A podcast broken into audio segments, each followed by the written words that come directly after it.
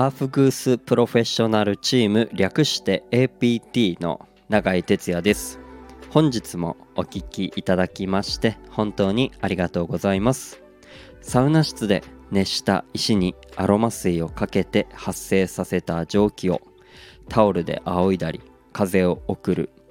アーフグースというパフォーマンス。日本では熱波師と呼ばれておりますが、えー、そんな仕事をしております。この配信ではサウナロウリュアーフグースの話を、えー、私永井哲也が自由気ままにおしゃべりしておりますのでよかったらお付き合いください。はいということであのー、気づいたら前回で70本目の配信になっておりました。えー、とりあえず100本はなんかこうゆるゆると何も考えずではありますが喋、えー、っていきたいなと思いますこうサウナだったりアフグースのことについてまあそういう僕がやってるこうサウナについてもこうお話ししていけたらなと思っておりますので引き続きよろしくお願いします。えー、ということでこの間ですねあの横浜のあの極楽湯に行ってきましたあのずっと行きたいなと思っててでそれはなぜかというとあの極楽湯ってこう全国チェーンなはずなんですよねなのであのー、僕の出身地でもあります、えー、青森にも、えー、2店舗ありまして青森市と八戸市に。で僕はどっちもこう住んでたことがあるのでよく、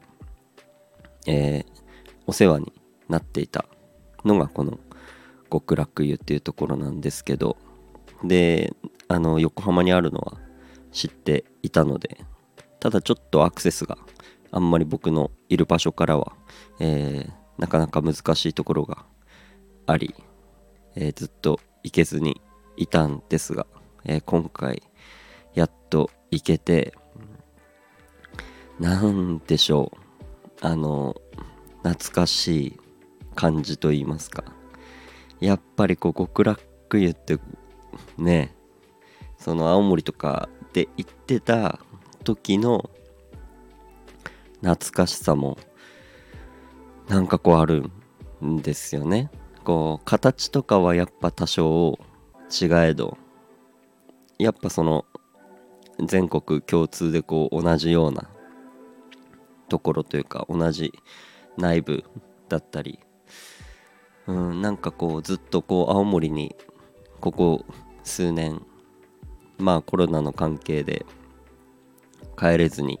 いて帰った時はこう必ず極楽に行ってたんですけどまあ行けずにいたのがこう何て言うんですかねこう懐かしさがすごい、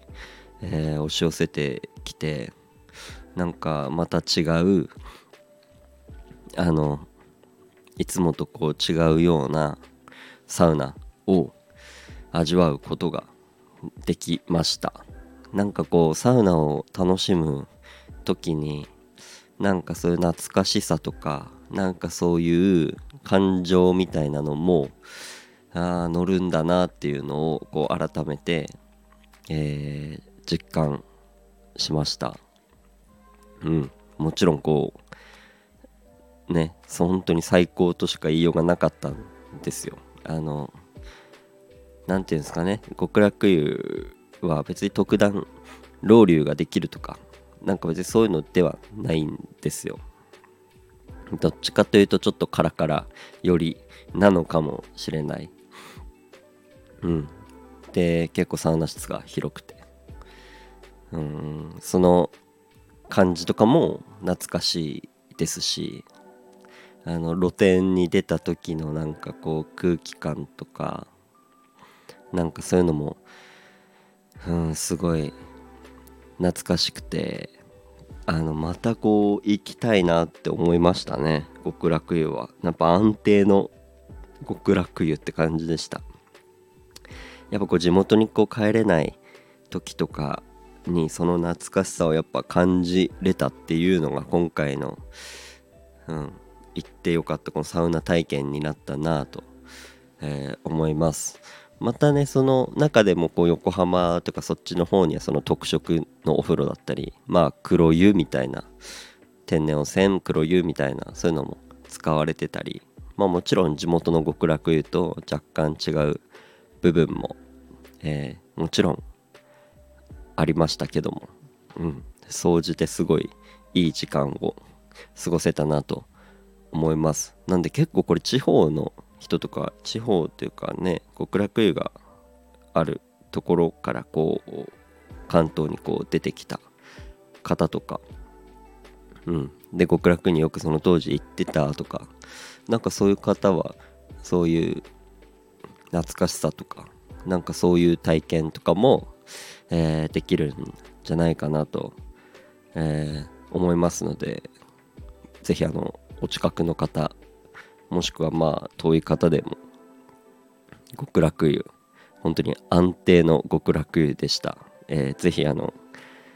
行ってみてください。ということで今日は極楽湯の話